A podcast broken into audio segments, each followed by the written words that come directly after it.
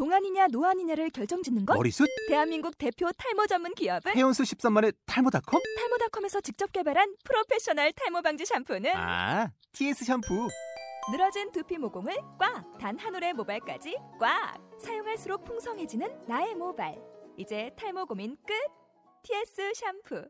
아웃도어 RV 레저 캠핑에 가장 유명한 쿨러 브랜드는 콜맨? 에이 아니야 도메틱이지 전 세계 캠핑카 냉장고도 전부 도메틱이라고 꽁꽁 얼린 생수통을 넣고 다녀야 하는 아이스박스 시대는 갔다. 전기나 차량용 배터리를 연결하면 스스로 냉각, 영하 22도까지 냉동이 가능한 냉동 쿨러도 오직 도메틱. 도메틱 쿨러로 무더운 캠핑장에서 더욱 시원한 맥주 맛을 느껴보세요 지금 바로 네이버에 도메틱 쿨러를 검색해 보세요.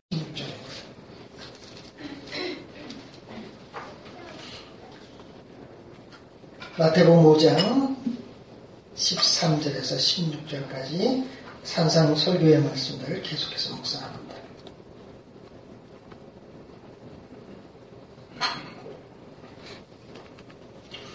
유명한 말씀인데요. 함께 한 목소리로 다섯 구절의 말씀 읽도록 하겠습니다. 시작. 너희는 세상의 소금이니 소금이 만일 그 맛을 잃으면 무엇으로 짜게 하리요 후에는 아무 쓸데없어 다만 밖에 버려져 사람에게 밟힐 뿐이니라. 너희는 세상의 빛이라. 산에 있는 동네가 숨겨지지 못할 것이요. 사람이 등불을 켜서 말 아래에 두지 아니하고 등경 위에 두나니 이러므로 집안 모든 사람에게 빛이니라. 이같이 너희 빛이 사람 앞에 비치게 하여 그들로 너희 착한 행실을 보고 하늘에 계신 너희 아버지께 영광을 돌리게 하라. 아멘. 참 복도 많다 예수님께서 아, 예수님 앞에 나온 제자들을 향해서 아, 복 있는 사람이라고 선언해 주시고 이어서 팔복 뒤에 너희는 세상의 소금이다. 너희는 세상의 빛이다. 이렇게 말씀해 주고 있습니다. 즉 예수님은 제자들에게 너희들이 어떤 존재인지 그 정체성을 분명히 보여주는 것이죠. 아, 헬라어로 보면 너희는 세상의 소금이다 그럴 때 이 동사에도 주어가 들어가 있고요. 너희는이라는 특별한 강조형 주어를 한 번 더 쓰고 있습니다. 그러니까 이건 이런 말입니다. 너희는 너희들만이 이 세상에서 소금이요 빛이다 이런 뜻입니다. 고대 그리스 철학자들은 자기 구현, 자기 개발을 아, 그들의 철학의 핵심으로 삼았습니다. 소크라테스가 그랬잖아요. 내 자신을 알라. 거기서부터 인생을 제대로 사는 비결이 있다고 본 것이에요. 그러나 예수님께서는 제자들에게 스스로를 개발하라. 이렇게 스스로를 아, 자신의 인생을 성취하고 이루라고 말씀하지 않으십니다. 이미 너희들은 세상의 빛이요 소금이 되었다고 말씀하고 있습니다. 이미 되어진 존재라는 거예요. 여러분 우리가 소금과 빛이라는 말을 들을 자격이 없지만 주님께서 우리를 그렇게 인정해 주고 계십니다. 그래서 우리는 복음이라 그러고 은혜라 그러는 것이죠. 아, 하나님의 은혜는 우리의 존재를 뚜렷하게 규명합니다. 그렇습니다. 성도. 우리는 뭐 하나님이 성도라고 부르시죠? 성도가 무슨 뜻입니까? 거룩한 물이라고. 여러분과 제가 거룩한, 거룩합니까? 전혀 거룩하지 않아요. 거룩하다 주님께서 그렇게 불러주신 거예요. 주님 앞에 세상에서 정말 초라하고 가난하고 울 수밖에 없는 그런 연약한 제자들 향해 너희들만은 세상의 소금이고 빛이라고 말씀해 주셨어요. 여러분 이것이 무슨 의미일까요? 세상의 소금? 오늘날 소금이 너무 흔해서 별로 중요하다고 생각하지 않지만 예수님 당시 소금은 굉장히 귀한 상품이었습니다. 이미 제가 오래전에, 올해 초에도 사실 아, 이 말씀 설계했거든요. 너희는 세상의 소금 빛이라는 말씀. 아, 그때도 말씀드렸는데 로마 군인들의 그 월급을 종종 소금으로 받았습니다. 그래서 아, 셀라리움 그러면 로마 병정이 받는 소금 수당을 의미합니다. 여기서부터 오늘날 월급이라고 하는 봉급이라고 하는 셀러리라고 하는 단어가 나온 것이죠. 소금은 꼭 필요한 존재. 가치 있고 중요한 존재라는 것입니다. 하나님께서 우리를 향해 너희가 세상의 소금이다 이렇게 제자들 향해 선포하신 것은 너희들은 세상을 변화시키는데 너무나 소중한 존재다. 내가 너희들을 사용하겠다 그런 거예요. 예수님이 제자들을 사용하겠다 그렇게 말씀하고 있는 거예요. 소금은 영원한 것을 상징합니다. 구약에 보면 제사장이 하나님과 언약을 맺을 때 하나님께서 이것을 소금 언약이라고 말씀해 주셨어요. 소금 변하지 않는 것이죠. 온전히 영원한 가치가 있고 온전히 하나님께서 지키시겠다고 보존하시다고 하신 뜻으로 소금을 주님께서 말씀하십니다. 예수님이 제자들을 향해 말씀하시죠. 너희는 세상에서 너무나 소중한 존재다. 내가 너희들을 통해 세상을 하나님 나라로 만들어 갈 것이라고 말씀하신 거예요. 여러분 얼마나 과분한 말씀입니까? 제자들은 팔복과 더불어 자신들을 향해 소금이라고 예수님 말씀하셨을 때 아마 굉장히 큰 충격을 받았을 거예요. 깊숙이 자신, 자기 자신이 누군지 생각하고 도전받는 시간이 되었을 거예요. 당신은 가치 있고 소중한 분입니다. 하고 주님께서 제자들에게 말씀해 주신 것이죠. 또한 뭡니까? 너희는 세상의 빛이다. 예수님 추박절 행사할 때 내가 세상의 빛이라고 스스로 말씀하셨습니다. 예, 이 말씀은 구약에 이사에 보면 하나님께서 여호와의 종을 이방의 빛이 되게 하겠다 약속하셨는데 예수님이 그 구약의 메시아에 예언을 성취한 자신이 참 메시아라는 뜻입니다.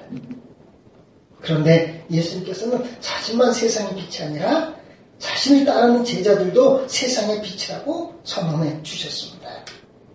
여러분 10편 34편 5절을 잠깐 보십시다. 10편 34편 5절을 보면 다시 시로 되어 있는데요. 그가 어려움 속에서 죽음의 고비를 넘기곤 하나님을 찬양합니다. 그러면서 복수로서 이런 표현을 쓰고 있어요. 그들이 주를 악망하고 광채를 내었으니 10편 34편 5절 그들이 주를 악망하고 광채를 내었으니 그들의 얼굴은 부끄럽지 아니하리로다. 주님을 악망하는 자 광채를 낸다고 빛을 낸다고 다윗도 고백했습니다. 지금 제자들은 오직 의에 줄이고 목말라하며 하나님의 인정만을 바라고 하나님만 하나님의 조건에 자신을 맡기는 자들입니다. 이들은 주님을 악망함으로 그 얼굴에서 광채가 날 것입니다. 그들은 빛을 비추는 자가 될 것입니다. 여러분, 예수님께서 제자를 향해 너희는 세상의 빛이다 말씀할 때는 너희는 하나님을 드러낼 존재다. 나를 드러낼 존재다고 말씀하신 것입니다. 너희는 참으로 하나님 앞에 소중한 존재로서 하나님 너희들 삶에 세상을 하나님 나라로 천국으로 만들어갈 것이고 너희는 이 땅에 사는 동안 하나님을 나를 드러내는 존재로 살 것이다고 선언하시고 100은 이어서 상위의 동네라고 말하죠. 예수님은 소금과 빛이 자신을 감출 수 없음을 강조하기 위해 이 상징을 사용하신 것입니다. 예수님의 제자들은 자신들이 예수님의 제자임을 감추고는 살 수 없어요. 그렇습니다. 그리스도인들은 진실한 그리스도인들은 언제나 어디에서나 티가 나는 법입니다. 오늘날 우리 그리스도인들이 세상에 티내지 않고 손해보지 않고 살려고 한다면 우리는 주님의 제자일 수 없습니다. 우리는 절대 그럴 수 없습니다. 너희는 세상의 소금이고 세상의 빛으로 산이 있는 동네처럼 모든 사람 앞에 밝히 보여질 것이라고 주님 선언해 주셨습니다. 예수님이 선언을 들으시고 제자들은 마음이 어땠을까요? 여러분들은 마음이 어떻습니까? 이 선언은 은혜의 선언이기도 하지만 또 한편으로 우리를 한없이 부끄럽고 아프게 하는 선언입니다. 예수님 준 제자들을 빚고 와서 이렇게 말씀하신 것이 아니죠. 세상의 관점에서 볼 때는 세상에 아주 소중한 존재일 수 없는 제자들. 세상의 빛을 발하기에는 너무나 형편없어 보이는 제자들인데 주님께서 그들을 그렇게 불러주십니다. 이 선언 앞에 제자들은 무엇을 느꼈을까요? 저는 오늘 그것을 좀 묵상해 봤습니다. 처음 시몬 베드로가 예수님을 만났을 때 예수님은 내가 너를 개발아 베드로로 할 것이라 말씀하셨어요. 그 선언을 받으면서 베드로는 어떤 생각이 들었을까요? 우리 주님께서 나다나엘을 보시고 너는 참 이스라엘 사람이라고 말씀해 주셨을 때 나다나엘은 교만했을까요? 참여를 성녀가 될 것이라고 그렇게 보시고 불러주시는 주님. 주님의 제자들은 예수님의 이 선언 앞에 무엇을 느꼈을까요? 예수님의 이 과분한 선언, 제자들은 평생 잊지 못했을 거예요. 그래, 내가 세상의 소금이다, 빛이다, 이런 것이 아니라 세상의 빛이요 소금을 수 없는 나를 세상의 소금과 빛으로 이미 하나님이 그렇게 만들어 주셨다는 사실. 나는 지금 소금이 아니고 빛은 아니지만 소금의 가능성이 있고 빛의 가능성이 있다는 것을 그들은 가슴에 새기지 않았을까요? 여러분들은 세상의 소금이요 빛이라는 이 표현은 교회 나올 때부터 여러분 들었습니다. 주님의 놀라운 선언 앞에 여러분들은 무엇을 느낍니까? 지난 1년 우리는 과연 주님이 선언해 주신 이 빛과 소금으로서의 존재, 소금과 빛으로서의 존재를 드러내며 살았나요? 주님께서 제자들에게 세상의 소금이라고 세상의 빛이라고 말씀해 주셨을 때 이것은 제자들이 일상의 진부한 삶 속에서 정말 소금이 되고 빛이 되어야 한다는 강력한 도전이었고 그들이 어떻게 살아야 할지를 분명히 보여주고 그들의 인생을 풀어야 할 하나의 과제로서의 이 말씀을 그들은 명심했을 것입니다. 성경의 메시지를 보시면 먼저 하나님께서 선언해 주시고 그 뒤에 이렇게 하라고 명령하십니다. 그래서 이제 직설법과 명령법의 아, 그 방법이라고 말하는데요.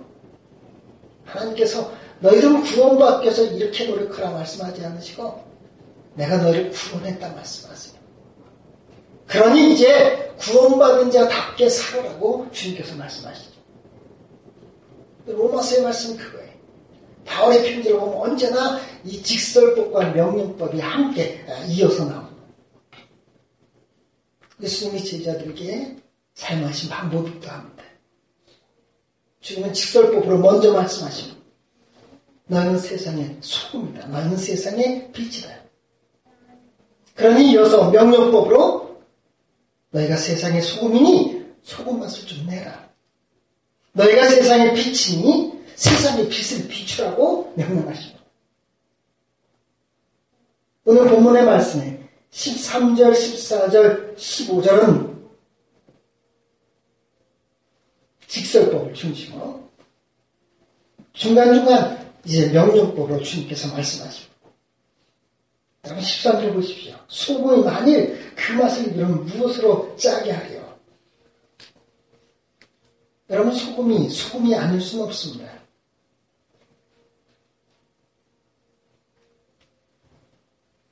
소금은 언제나 소금일 뿐입니다. 그런데 소금이지만 짠맛을 내지 않는 소금이 실제로 있어요. 사해 소금, 사해 바다, 사해 호수 근처의 소금들을 보면요. 분명히 소금 덩어리. 맛보면 짠맛도 좀 나요. 그런데 순수한 짠맛은 전혀 없어요. 오랜 세월 지나면서 불순물과 섞이고 비바람에 노출되고 분명히 조금 짠 맛은 있지만 소금으로서의 역할은 전혀 할 수 없는 그런 아, 존재가 되고 말았습니다. 오히려 사회바다의 소금은요, 여러 불순물들과 섞여서 독성을 내뿜는 화학작용까지 한다고 합니다. 예수님의 제자 분명 소금인데 세상 풍파 속에서 짠맛은 다 잃어버리고 세상 가치관과 뒤섞여서 모양은 그리스도인인데 실상은 불신자와 다를 바 없이 그렇게 살아가는 그리스도인들이 너무나 많습니다. 예수님이 앞에서 팔복을 선언하셨는데요. 그 복과 정반대로 살면 마들은 소금이 되는 것입니다. 마음이 가난하기는커녕 세상의 욕심과 탐욕으로 가득 차 있고 온유하기는커녕 교만하고 뻣뻣하고 자기의 힘과 능력으로 인생을 잘 살 수 있는 것처럼 살아가고 애통하고 회개할 줄 모르고 화평을 만들어가는 조금도 관심이 없고 오히려 분란을 일으키고 세상과 한패가 되어서 진실하게 살기 때문에 복음을 증거하기 때문에 당하는 박해는 전혀 받아본 적이 없는 사람들. 그러면서 교회 나오는 사람들. 소금은 소금인데 맛 잃어버린 소금에 불과합니다. 바울은 이런 자들을 경건의 모양은 있으나 경건의 능력은 불나는 자라고 일침을 가했습니다. 예수님은 그런 자를 향해 아무 쓸데없어 다만 밖에 버려져 사람에게 밟힐 뿐이라고 경고하셨습니다. 주님이 제자들을 향해 너희는 세상의 소금이다 말씀하셨을 때 제자들은 이것을 과분한 나를 향한 하나님의 말씀으로 감사하며 받아들이고 또 한편으로 놀라운 도전으로 받아들인 것입니다. 내가 평생 이뤄야 할 과제로 받아들인 것입니다. 여러분과 저는 쓸모없는 허울 좋은 그리스도인은 아닌가요? 하나님께 여러분과 저를 사용해서 세상을 바꾸기를 원하시는데 그만큼 하나님 우리를 소중한 존재로 인정하시는데 우리는 세상에 조금도 공헌하지 못하는 그런 존재로 살고 있지는 않은지. 주님이 이제 이렇게 명령하십니다. 사람이 등불을 켜서 말 아래에 두지 않고 등경로에 둔다. 너희들도 등불을 밝히라는 것입니다. 주님은 세상을 타락하고 어두운 곳으로 보고 있으니 분명해요. 따라서 제자들은 소금의 짠맛을 내야 하고 세상의 진리의 빛을 비추어야 합니다. 예수님은 제자를 향해 너희들이 등불을 밝혀 세상에 빛을 한다고 말합니다. 그런데 그 빛이 어떤 빛인가요? 어떻게 세상에 등불을 밝힐 수 있을까요? 16절에 보면 예수님은 친절하게 설명해 주셨어요. 너희 빛이 사람 앞에 빛이 하여 그들로 너희 착한 행실을 아, 세상에 빛을 비추는 것은요, 사람 앞에 빛을 비추는 것은요, 우리가 착한 행실로 살아가는 거예요. 그래요? 하나님께 우리가 어떻게 하면 영광 돌릴 수 있을까요? 사업 열심히 잘해서 돈 많이 벌어가지고 하나님이 다 나에게 복 주셨습니다. 이거 다 하나님이 하신 겁니다. 이러면 하나님께 영광이 되는 것입니까? 사업하는 과정 속에서 얼마나 착하게 정직하고 의롭게 정의롭게 그 일을 감당해. 학생들이 공부해서 수석해서 하나님 지혜를 주셨습니다. 그래야 하나님께 영광 돌리는 겁니까? 공부하는 과정에 다른 학생들과 함께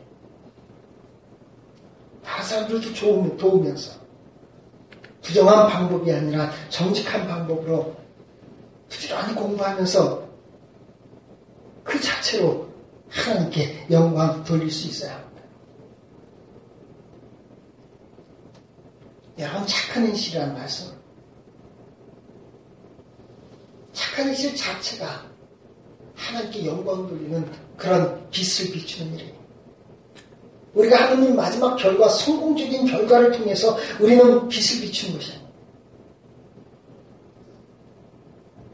예수님의 제자들은 삶의 본을 보이며 그들은 사랑의 삶을 살며 공동체를 이루었어요. 그리고 예수님 때문에 고난받는 것을 기뻐하며 계속 그리스도인의 삶을 살았습니다. 그들은 진정 세상의 소금이요 빛이 되었습니다. 주님이 선포해 주신 이 말씀 그대로 나들은 세상의 소금이다 세상의 빛이다 말씀하셨을 때 제자는 이 과분한 말씀을 받아 세상의 소금이 되고 빛이 되는 것을 평생의 과제로 삼고 살았던 것입니다. 주님께서 제자를 향해 너희는 세상의 소금이고 빛이라 말씀하셨어요. 우리가 세상을 위해 존재하는 자들임을 우리는 분명히 알아야 합니다. 우리 주님께서는 제자들 향해 세상의 소금과 빛이라 말씀하기 직전에 너희들은 의를 위해서 나를 위해서 박해를 받을 것이라고 핍박을 받을 것이라고 미리 알려주셨습니다. 그래도 주눅들지 말고 오히려 기뻐하고 즐거워하면서 어두운 세상 사람들이 살아가는 삶의 방식이 아니라 하나님의 백성의 방식으로 주님의 제자의 방식으로 그렇게 살아야 한다는 것입니다. 여기 하나님 나라에 놀라운 역설이 있습니다. 세상은 가해자고 예수님의 제자들은 피해자입니다. 하나님께서는 이 피해자를 통해 가해자들을 바꾸시겠다고 말씀하는 것입니다. 소위 상처 입은 치유자가 되는 것입니다. 이것이 하나님의 놀라운 세상을 구원하는 하나님의 놀라운 역설적인 구원의 방법이십니다.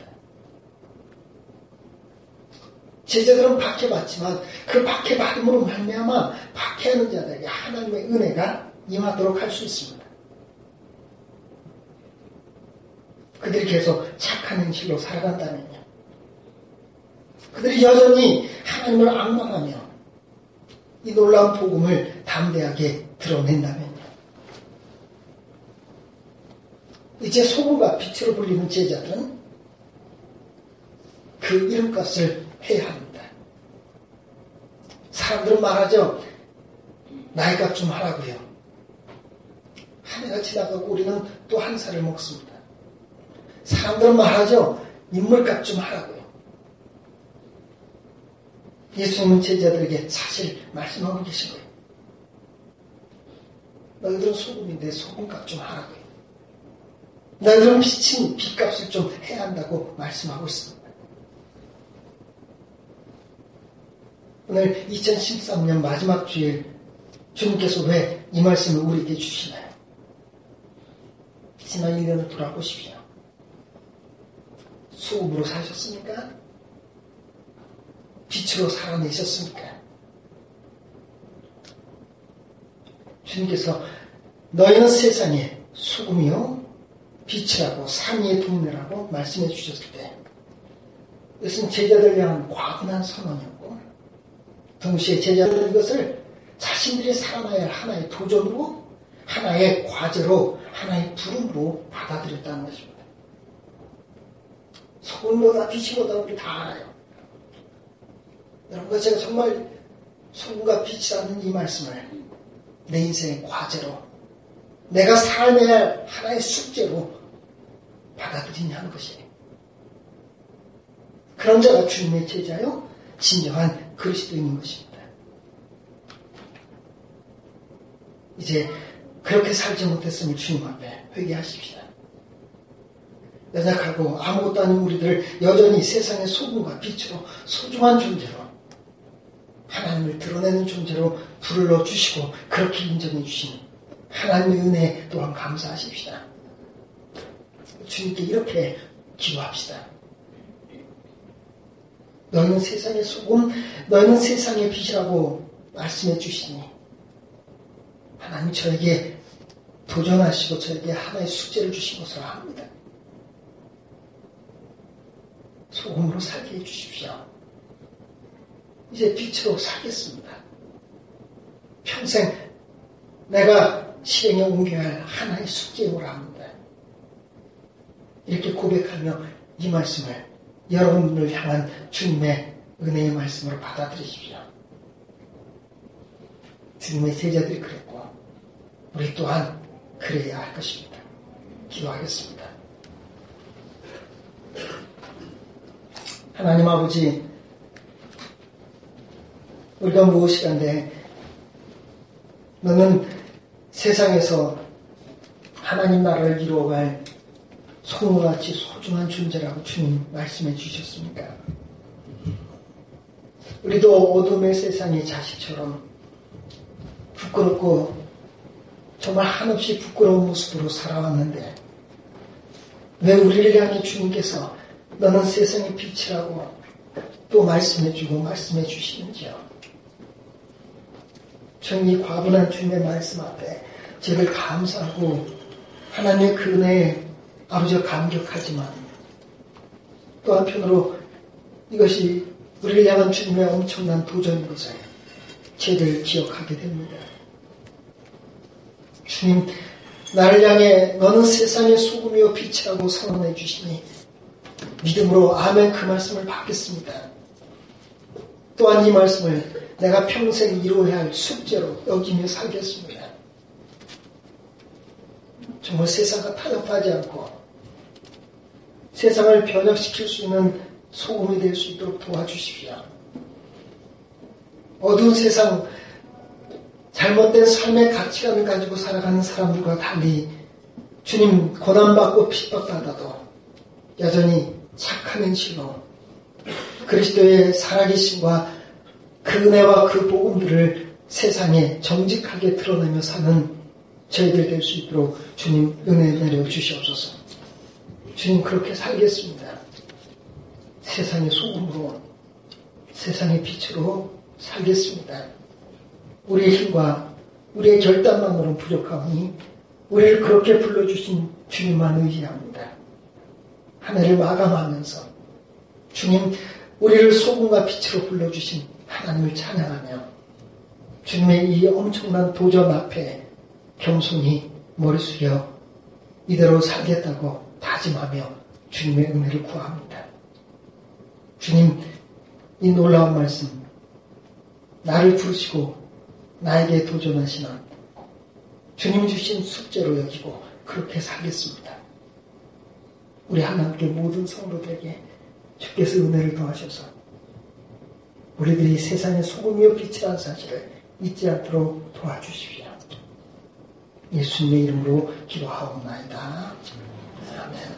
같이 일어나셔서 주님 내가 여기 있어요. 이렇게 찬양하시겠습니다.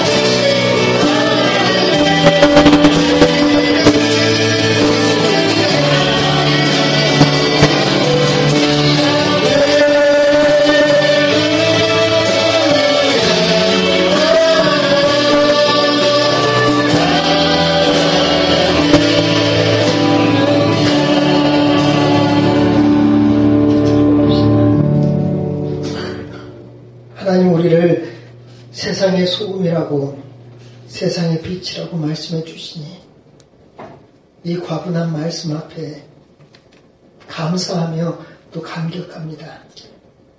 그러나 또 한편으로 주님께서 말씀하신 소금과 빛으로서의 삶을 살지 못했음을 인하여 주님 앞에 회개하며 한없는 부끄러움을 느낍니다. 주님 이 말씀 믿음으로 죄를 받겠습니다. 비록 이처럼 살지는 못했지만 우리 평생에 풀어야 할 숙제요 감당해야 할 과제로 여기며 그렇게 주님의 제자로서 착한 행실로 세상의 소금과 빛으로 드러내며 살겠습니다. 주님 우리를 통해 영광 받아 주시옵소서.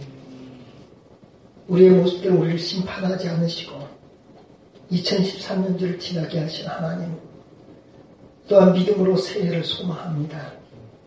새해는 저희들 정말 하나님의 소중한 존재로 세상에 소금이 되고 빛이 되게 하옵소서. 주님 정말 그렇게 살고 싶습니다. 지금 이 시간만이라도 그렇게 살겠다고 주님께 다짐하오니 주님 우리의 이 다짐을 받아주시옵소서. 이렇게 주님 앞에 세상의 소금과 빛으로 살겠다고 고백하는 머리 숙인 모든 예배자들과 이들의 앞길이 위해 우리 주 예수 그리스도의 은혜와 하나님 아버지의 크신 사랑과 성령님의 교통하심이 이제로부터 영원토록 함께 있을지어다. 아멘.